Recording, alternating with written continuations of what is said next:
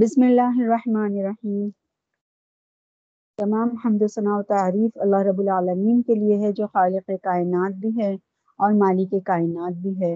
اور تمام درود و سلام کا نذرانہ نبی پاک حضرت محمد مصطفیٰ صلی اللہ علیہ وسلم کی بارگاہ ناز میں ہم سب کی طرف سے پہنچتے ہوئے السلام علیکم ورحمۃ اللہ وبرکاتہ۔ آج ہم سورہ نوح کو پڑھیں گے۔ ہم لوگ سب بولتے ہیں کہ ہے نا، کیا پڑھنا ہے؟ سورہ نو سورہ نو یہ ہے نا سورہ نوح بولنے کا، سورہ نوح۔ اس میں ہا جو ہے، وہ وہ پر والا ہا ہے، تو اس کو سورہ نوح بولنے کا۔ ورنہ، اس کا میننگ چینج ہو جاتا ہے۔ سورہ نوح پڑھنا، بولنا چاہیے اس کو۔ میں سورہ نو پڑھ رہی ہوں، تلاوت کر رہی ہوں، انشاءاللہ۔ پھر اس کو آگے بڑھیں گے۔ بسم اللہ الرحمن الرحیم۔ اللهم صل على محمد وآله وأصحابه بعدد ما في جميع القرآن حرفا حرفا وبعدد كل حرف ألفا ألفا إنا أنزلنا نوحا إلى قومه أن أنذر قومك من قبل أن ياتيهم عذاب أليم قال يا قوم إني لكم نذير مبين. أن اعبدوا الله واتقوه وأطيعون. يغفر لكم من ذنوبكم ويؤخركم ويؤخركم لأجل مسمى. إن أجل الله إذا جاء إذا جاء لا يؤخر. لو كنتم تعلمون. قال ربي إني دعوت قومي ليلا ونحرا فلم يزدهم دعائي إلا إلا فرارا.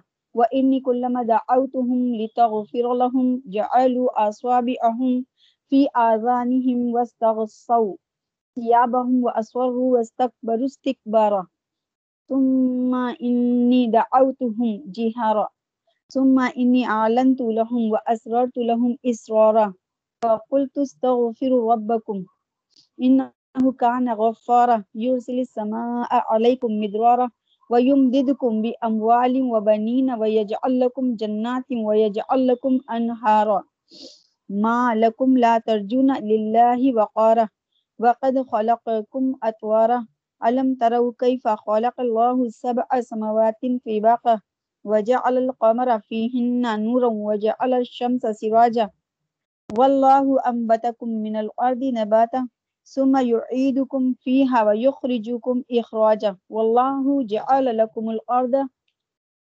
بسواطة بساطة لتس، لتسلكوا منها سبولا فجاجا. قال نوح ربي إنهم عصوني واتبعوا من لم يزده ماله وولده إلا خسارة، ومكروا مكرا كبارا.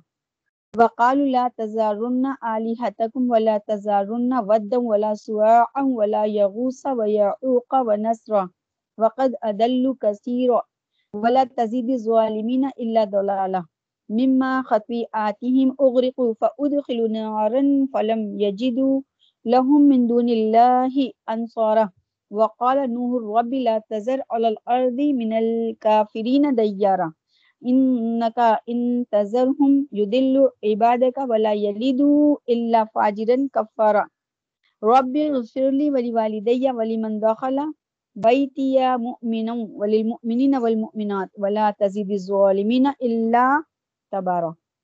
صدق اللہ العظیم وصدق رسوله النبی الکریم یا ارحم الراحمین سورہ نوح کو جب ہم پڑھتے ہیں تو یہ بھی ایک طرح سے بہت زیادہ ایسے موقع کے لیے یہ سورہ ہے جس کے اندر بڑی زبردست طریقے سے دنیا کو فنا کیا گیا تھا اور نوح علیہ السلام کو ثانی، آدم ثانی بھی کہا گیا ہے۔ ہم نے بھیجا نوح کو اس کی قوم کی طرف کہ ڈرا اپنی قوم کو۔ اس سے پہلے کہ پہنچے ان پر عذاب دردناک۔ بولا، اے قوم میری، تم کو ڈر سناتا ہوں کھول کر کہ بندگی کرو اللہ کی اور اس سے ڈرو اور میرا کہنا مانو۔ تاکہ بخشے وہ تم کو، کچھ گناہ تمہارے اور ڈھیل دے تم کو۔ ایک مقررہ وعدے تک۔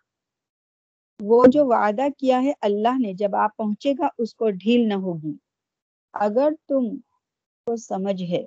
بولا اے رب میں بلاتا رہا اپنی قوم کو رات اور دن، پھر میرے بلانے سے اور زیادہ بھاگنے لگے اور میں نے جب کبھی ان کو بلایا، تاکہ تو ان کو بخشے، ڈالنے لگے انگلیاں اپنے کانوں میں اور لپیٹنے لگے اپنے اوپر کپڑے اور زد کی اور غرور کیا بڑا غرور۔ پھر میں نے ان کو بلایا، برملا۔ پھر میں نے ان کو کھول کر کہا اور چھپ کر کہا چپکے سے تو میں نے کہا، گناہ بخشواؤ اپنے رب سے، بے شک وہ بخشنے والا ہے۔ چھوڑ دے گا آسمان کی تم پر دھاریں اور بڑھا دے گا تم کو مال اور بیٹوں سے، اور بنا دے گا تمہارے واسطے باغ اور بنا دے گا تمہارے لیے نہرے کیا ہوا ہے تم کو؟ کیوں نہیں امید رکھتے اللہ سے بڑائی کی؟ اور اسی نے بنایا تم کو طرح طرح سے۔ کیا تم نے نہیں دیکھا؟ کیسے بنائے اللہ نے سات آسمان تہ پر تہ اور رکھا چاند کو؟ ان میں اجالا اور رکھا سورج کو چراغ جلتا ہوا۔ اور اللہ نے اگایا تم کو زمین سے جمع کر۔ پھر پھر مقرر ڈالے گا تم کو اس میں اور نکال لے گا تم کو باہر۔ صدق اللہ العظیم۔ آج ہم یہیں تک پڑھیں گے۔ انشاءاللہ کل اس کو کمپلیٹ کریں گے۔ یہاں پر یہ نو علیہ السلام نے اپنی قوم کو جو بہت زیادہ گمراہی کی طرف تھی اور بہت زیادہ منکر تھی اور کفر میں بہت زیادہ ڈوبی ہوئی تھی۔ اتنی انہوں نے ان کو تبلیغ کی، اتنی تعلیم کی، اتنی تعلیم کی کہ ان کی عمر جو تھی وہ ایک ہزار سال تھی، لیکن انہوں نے ساڑھے نو سو سال ان لوگوں کو تعلیم کی اور بہت بلایا یعنی رات اور دن۔ سوتے بھی ہوں گے، لیکن ان کی جو محنت تھی، اس میں نوح علیہ السلام کی محنت کو بھی بتایا گیا ہے کہ ساڑھے نو سو سال ہمارے پاس کتنے سال ہیں زندگی کے؟ اور ہم کتنی محنت کرتے ہیں۔ جو ذرا بھی تھوڑا بہت دین کا کام کر لیتے ہیں تو ایسا لگتا ہے کہ جیسے کہ بہت زیادہ کام کر لیا۔ لیکن اگر ہم نوح علیہ السلام کی زندگی کو غور کریں گے اور ہم جانیں گے تو ساڑھے نو سو سال انہوں نے اپنی زندگی کے لگائے، اپنی قوم کو سمجھانے کے لیے، اللہ سے ڈرانے کے لیے، اللہ کی طرف بلانے کے لیے۔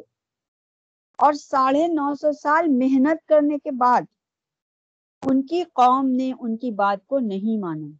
بہت کم لوگ تھے جنہوں نے نوح علیہ السلام کی بات کو سنا۔ لیکن کتنے یعنی کہ قوم کے لوگ جو تھے ان کو بالکل ان کی بات نہیں مانتے تھے۔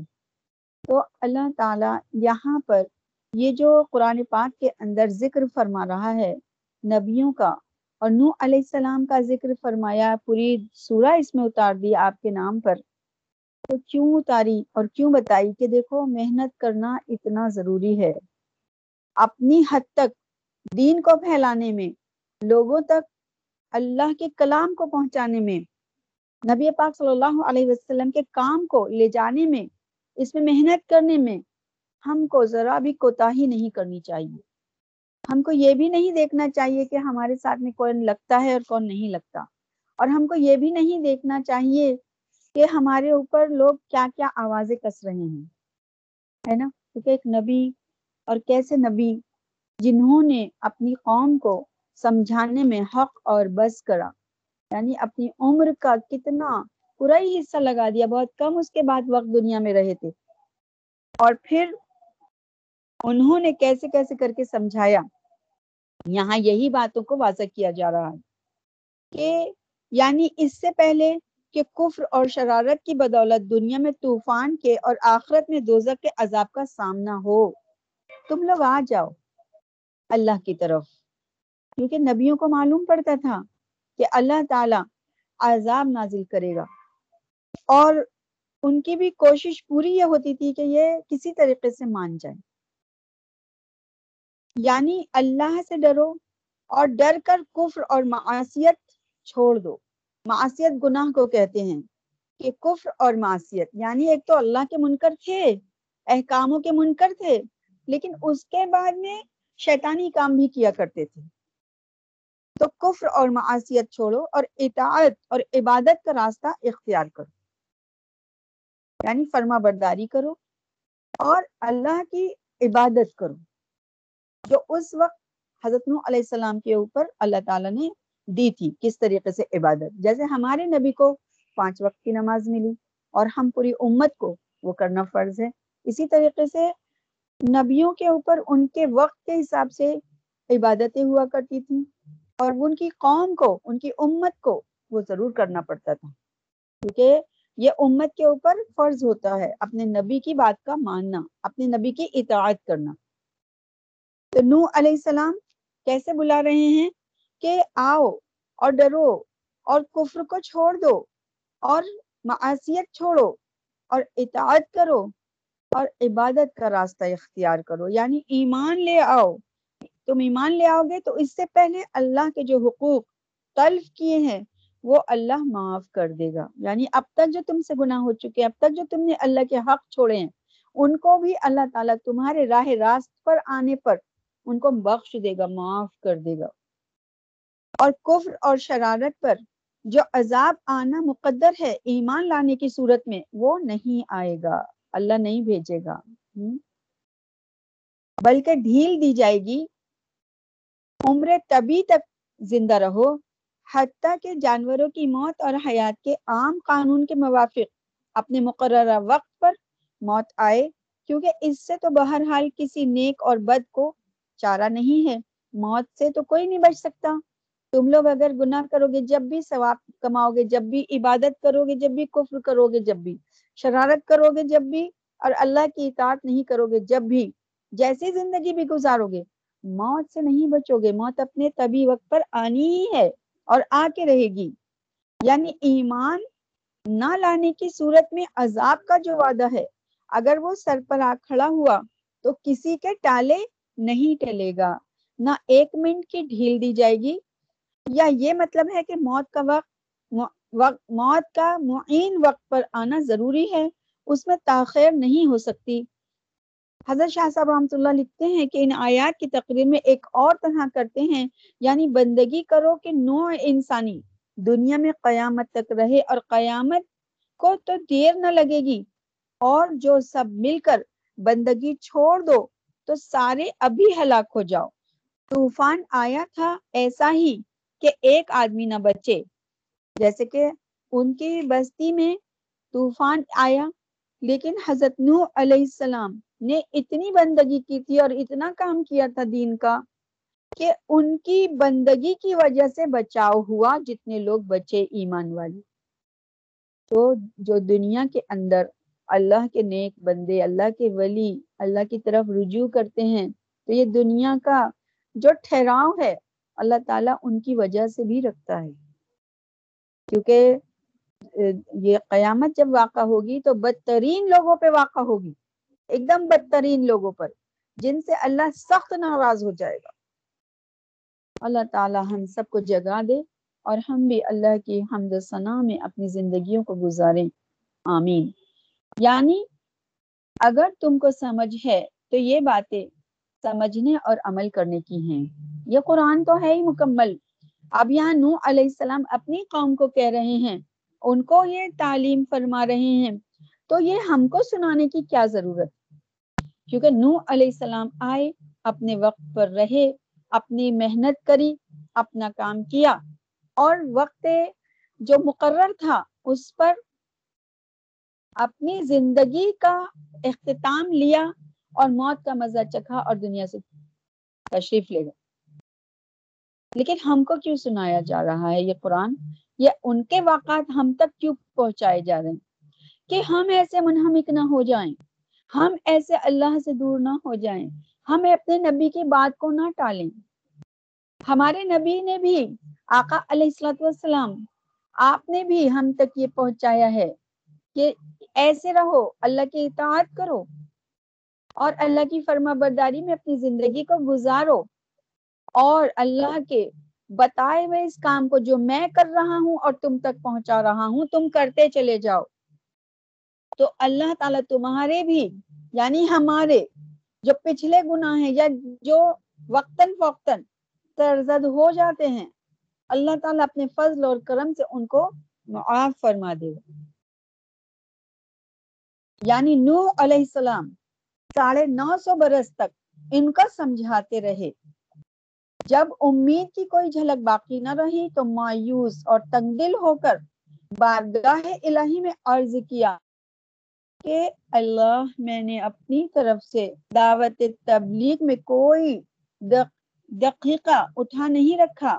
رات کی تاریکی میں اور دن کے اجالے میں میں برابر ان کو تیری طرف بلاتا رہا۔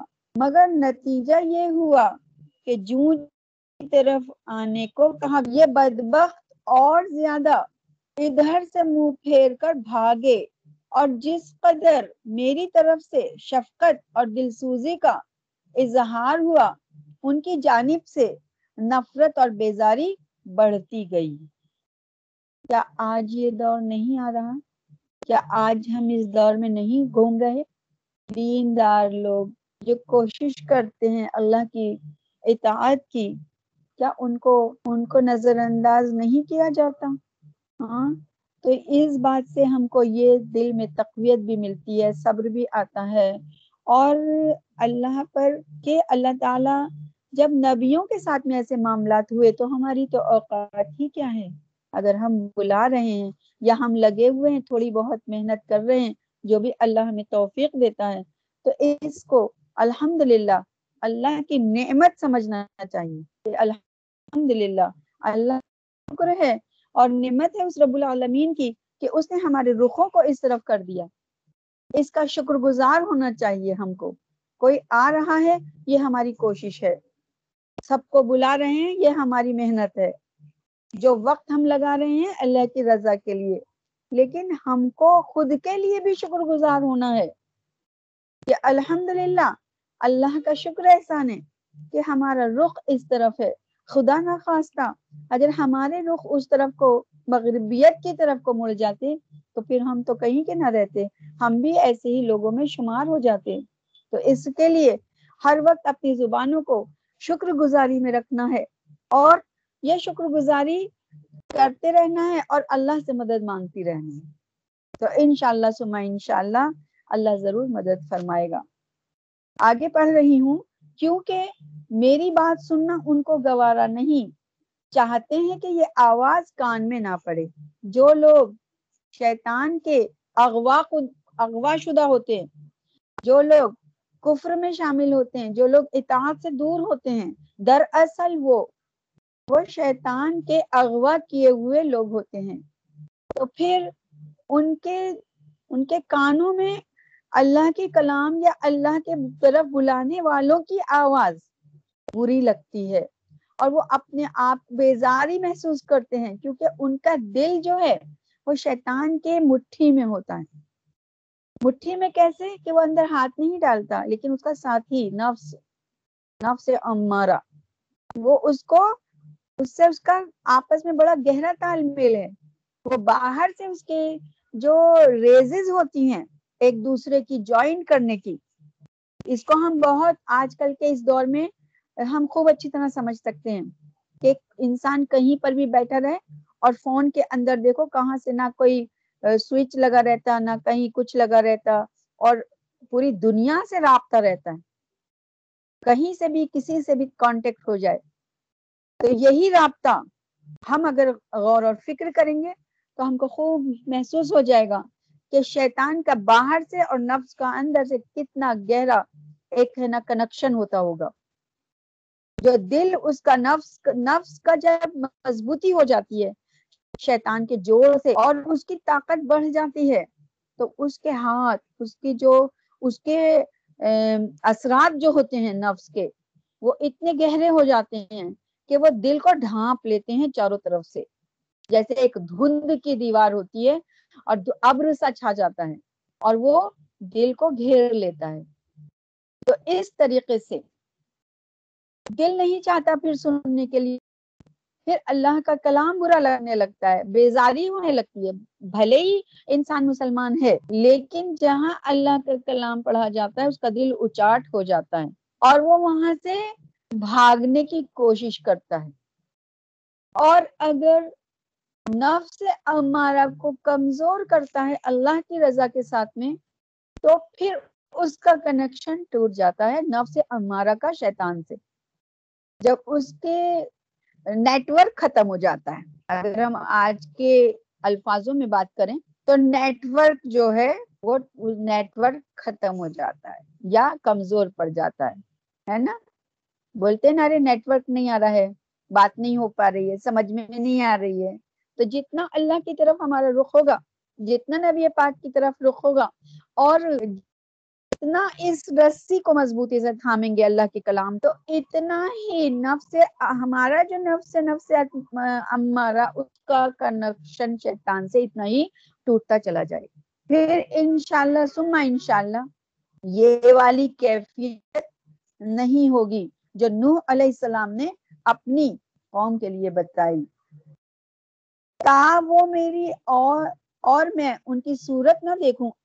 وہ لوگ اپنے کان بند کر لیتے تھے اور وہ لوگ سوچتے تھے کہ ان کی آواز ہم کو سنائی نہ آئے۔ تاکہ وہ میری صورت بھی دیکھنا نہیں چاہتے تھے۔ اور کیا کرتے تھے کہ نیز انگلیاں اگر کسی وقت کانوں میں ڈھیلی پڑ جائیں تو کچھ کپڑی روک سے غرض روک سے وہ اپنے کانوں کو ڈھانپ لیتے تھے۔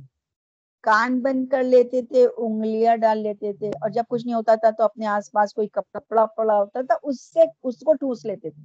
اللہ اللہ حافظنا۔ یعنی کسی طرح اپنے طریقے سے ہٹنا نہیں چاہتے اور ان کا غرور اجازت نہیں دیتا کہ میری بات کی طرف ذرا بھی دھیان یا کان دھریں۔ کیسے محنت کرے تھے نبیوں نے؟ یعنی اگر اس وقت نوح علیہ السلام کی محنت نہ ہوتی، ساڑھے نو سو سال آج دنیا میں دنیا ہی فنا ہو چکی ہوتی۔ لیکن اللہ رب العزت نے پیارے نبی کو مبوس فرمانا تھا اور آپ کی امت کو ملانا تھا اور آپ کی شان کو حشر میں دکھانا تھا۔ تو اللہ نے پیارے حضرت نوح علیہ السلام کے ساتھ ہی کچھ پیدا فرمائے۔ انہوں نے جن کو جن کی روح نیک تھی سعید تھی وہ ان کے حامی ہوئے، ان کے ساتھی ہوئے۔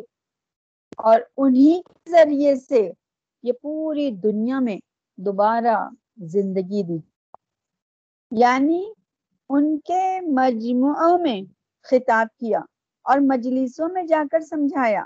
کیسے جاتے ہوں گے حضرت نو علیہ السلام؟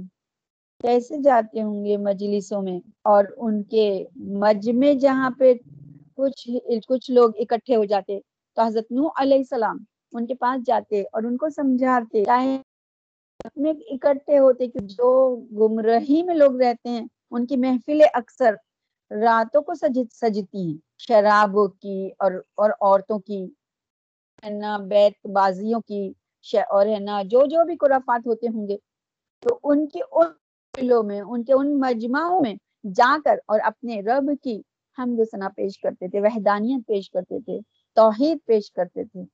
پھر خطاب کیا اور مجلسوں میں جا کر پھر سمجھاتے تھے۔ یعنی مجمع کے سوا ان سے علیحدگی میں بات کی، صاف کھول کر بھی، اشاروں میں بھی، زور سے بھی اور آہستہ بھی غرض نصیحت کا کوئی عنوان اور کوئی رنگ نہیں چھوڑا۔ یعنی ہر طریقے سے اپنی قوم کو سمجھایا، ہے نا؟ مجمع میں بھی سمجھایا اور اور ہے نا، مجلسوں میں بھی جا کر سمجھایا اور اکیلے میں بھی سمجھایا۔ اور ہے نا، کیا بولتے ہیں، ان کو اشاروں میں بھی سمجھایا۔ جیسے کہ اب اشاروں میں یہ بھی کتنا وہ ہے، بہترین عمل ہے۔ اشاروں سے کرتے ہوں گے۔ تو پلیز مان جاؤ مان جاؤ، ہے نا؟ یہ پلیز تو میں ہی کہہ رہی ہوں، لیکن اس وقت ان کی زبان کیا ہوگی؟ وہ اپنی زبان میں یہ نا بیان فرماتے تھے۔ کوئی بھی طریقہ نہیں چھوڑا۔ تو کتنی محنت کری۔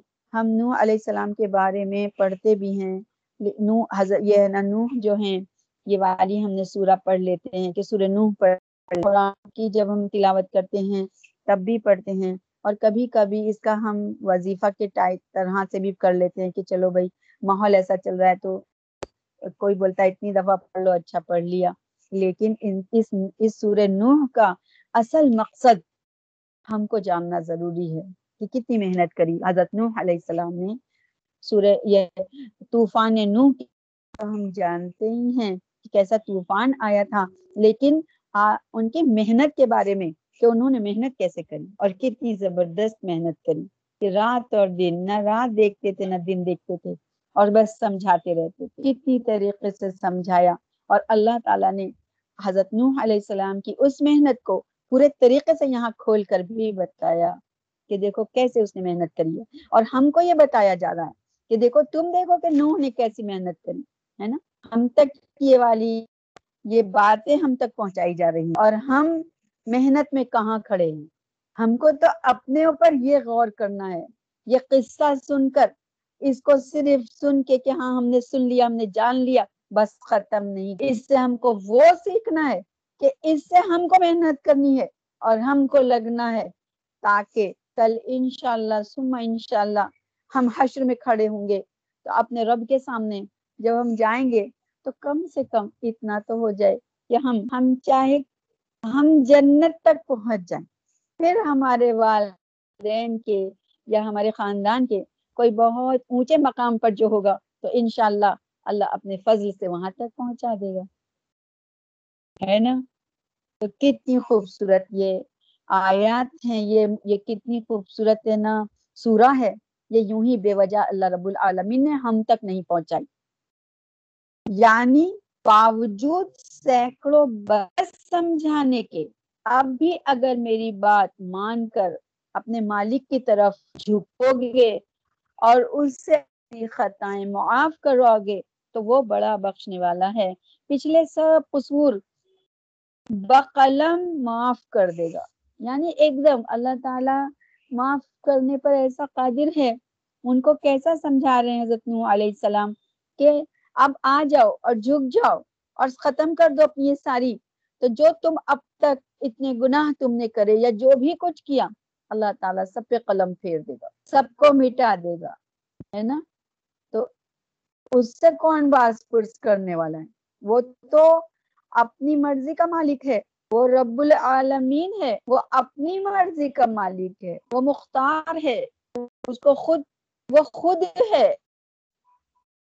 وہ جو چاہے کر سکتا ہے اس سے کوئی پوچھ نہیں سکتا۔ تو وہ سب گناہ بھی معاف کر دے گا۔ ہے نا؟ یہاں تک کہ اے گناہ جب معاف فرماتا ہے، اللہ تعالیٰ اپنے کسی بندے سے اور پیار فرماتا ہے، تو اس میں سے مٹا دیتا ہے۔ لوہے اس کے اعمال نامے سے مٹا دیتا ہے۔ اور جو یہ اپنے آزو بازو فرشتے ہیں، ان کی ان سے، ان کو بھلا دیتا ہے۔ اور پھر جب اس دفتر کے مقرر فرشتے ہیں، ان کو بھلا دیتا ہے۔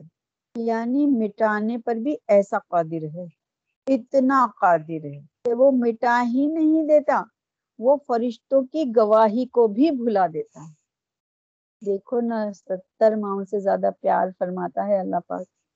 تو یہی تو اس کی محبتیں ہیں۔ کہ وہ شرمندہ بھی نہیں کرنا چاہتا، ہے نا؟ ورنہ ایک ایک نا مٹا، اگر ہے نا معاف کر دے تو اس پہ ایک دھبا لگا دے کہ میں نے اس کے اتنے گناہ مٹا دیے۔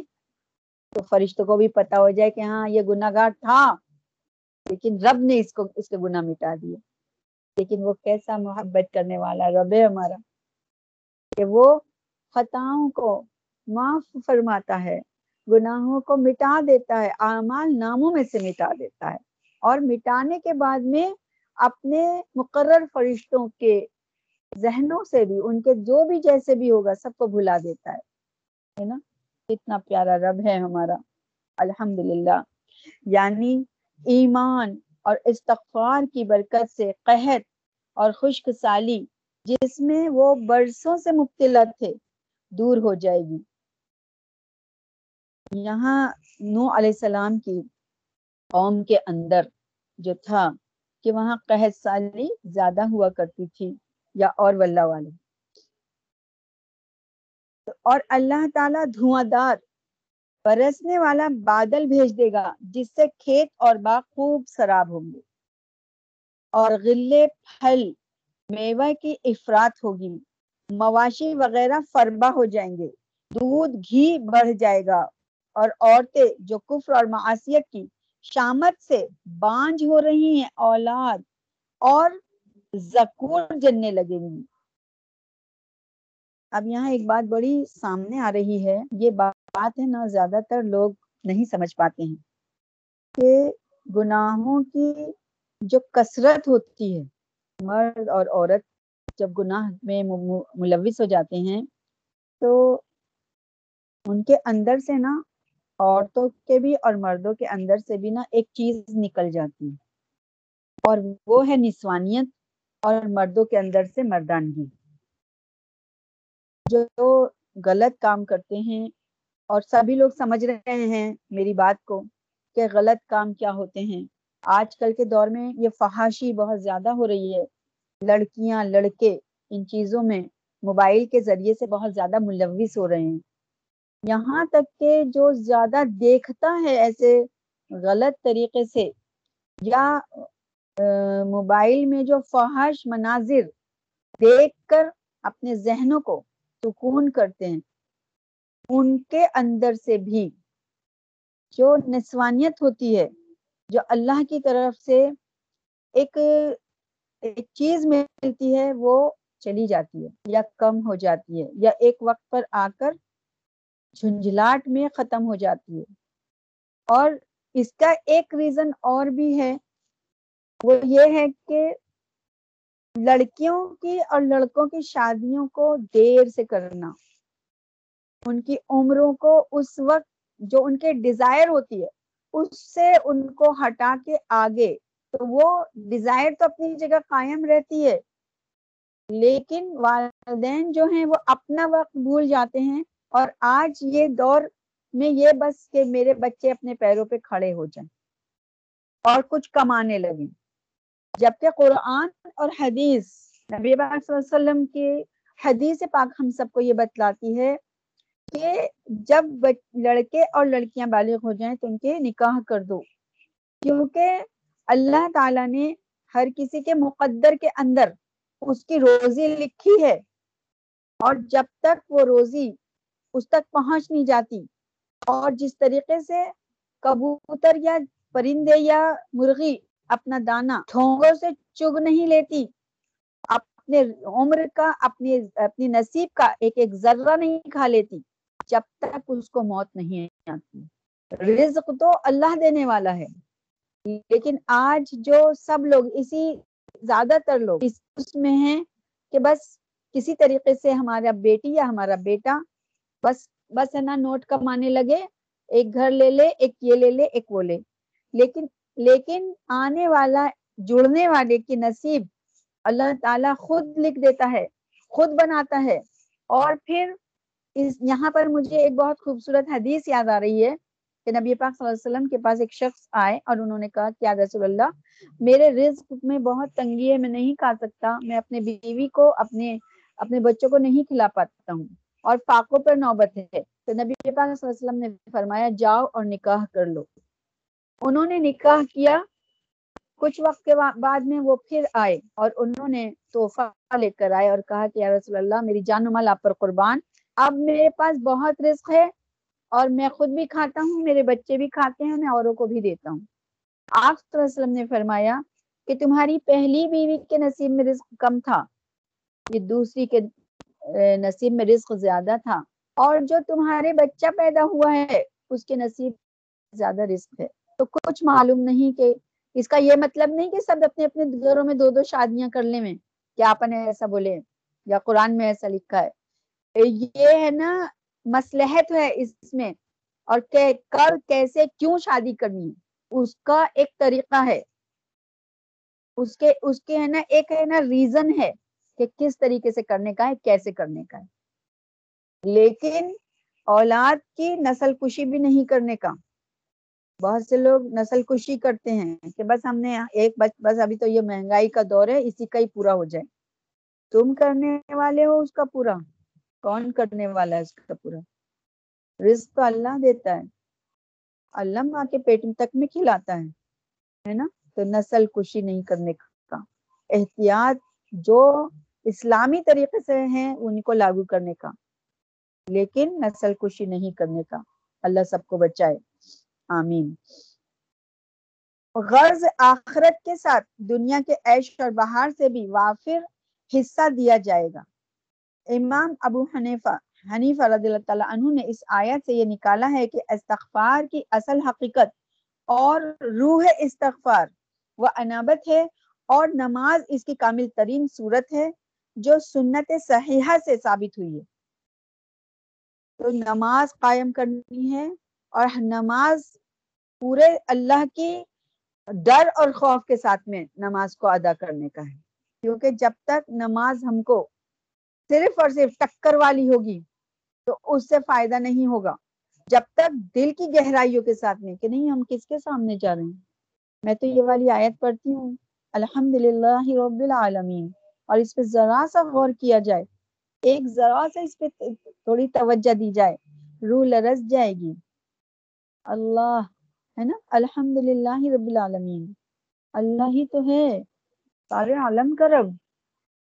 اور رب بھی کیسا؟ یعنی ہر چیز کا مالک ہے وہ۔ اور مالک مالک ہے، بس اسی کی تعریف کرو۔ وہی تو تعریف کے قابل ہے۔ ہر چیز اس کے قبضہ قدرت میں ہے۔ اس آیت کے اوپر غور کرنے کا، بہت غور کرنے کا کہ پورا جہان کو اپنی نگاہوں میں رکھنے کا۔ یہ دنیا کو، پورے دنیا کے ایک ایک شہر کو اپنی نگاہوں میں رکھیں۔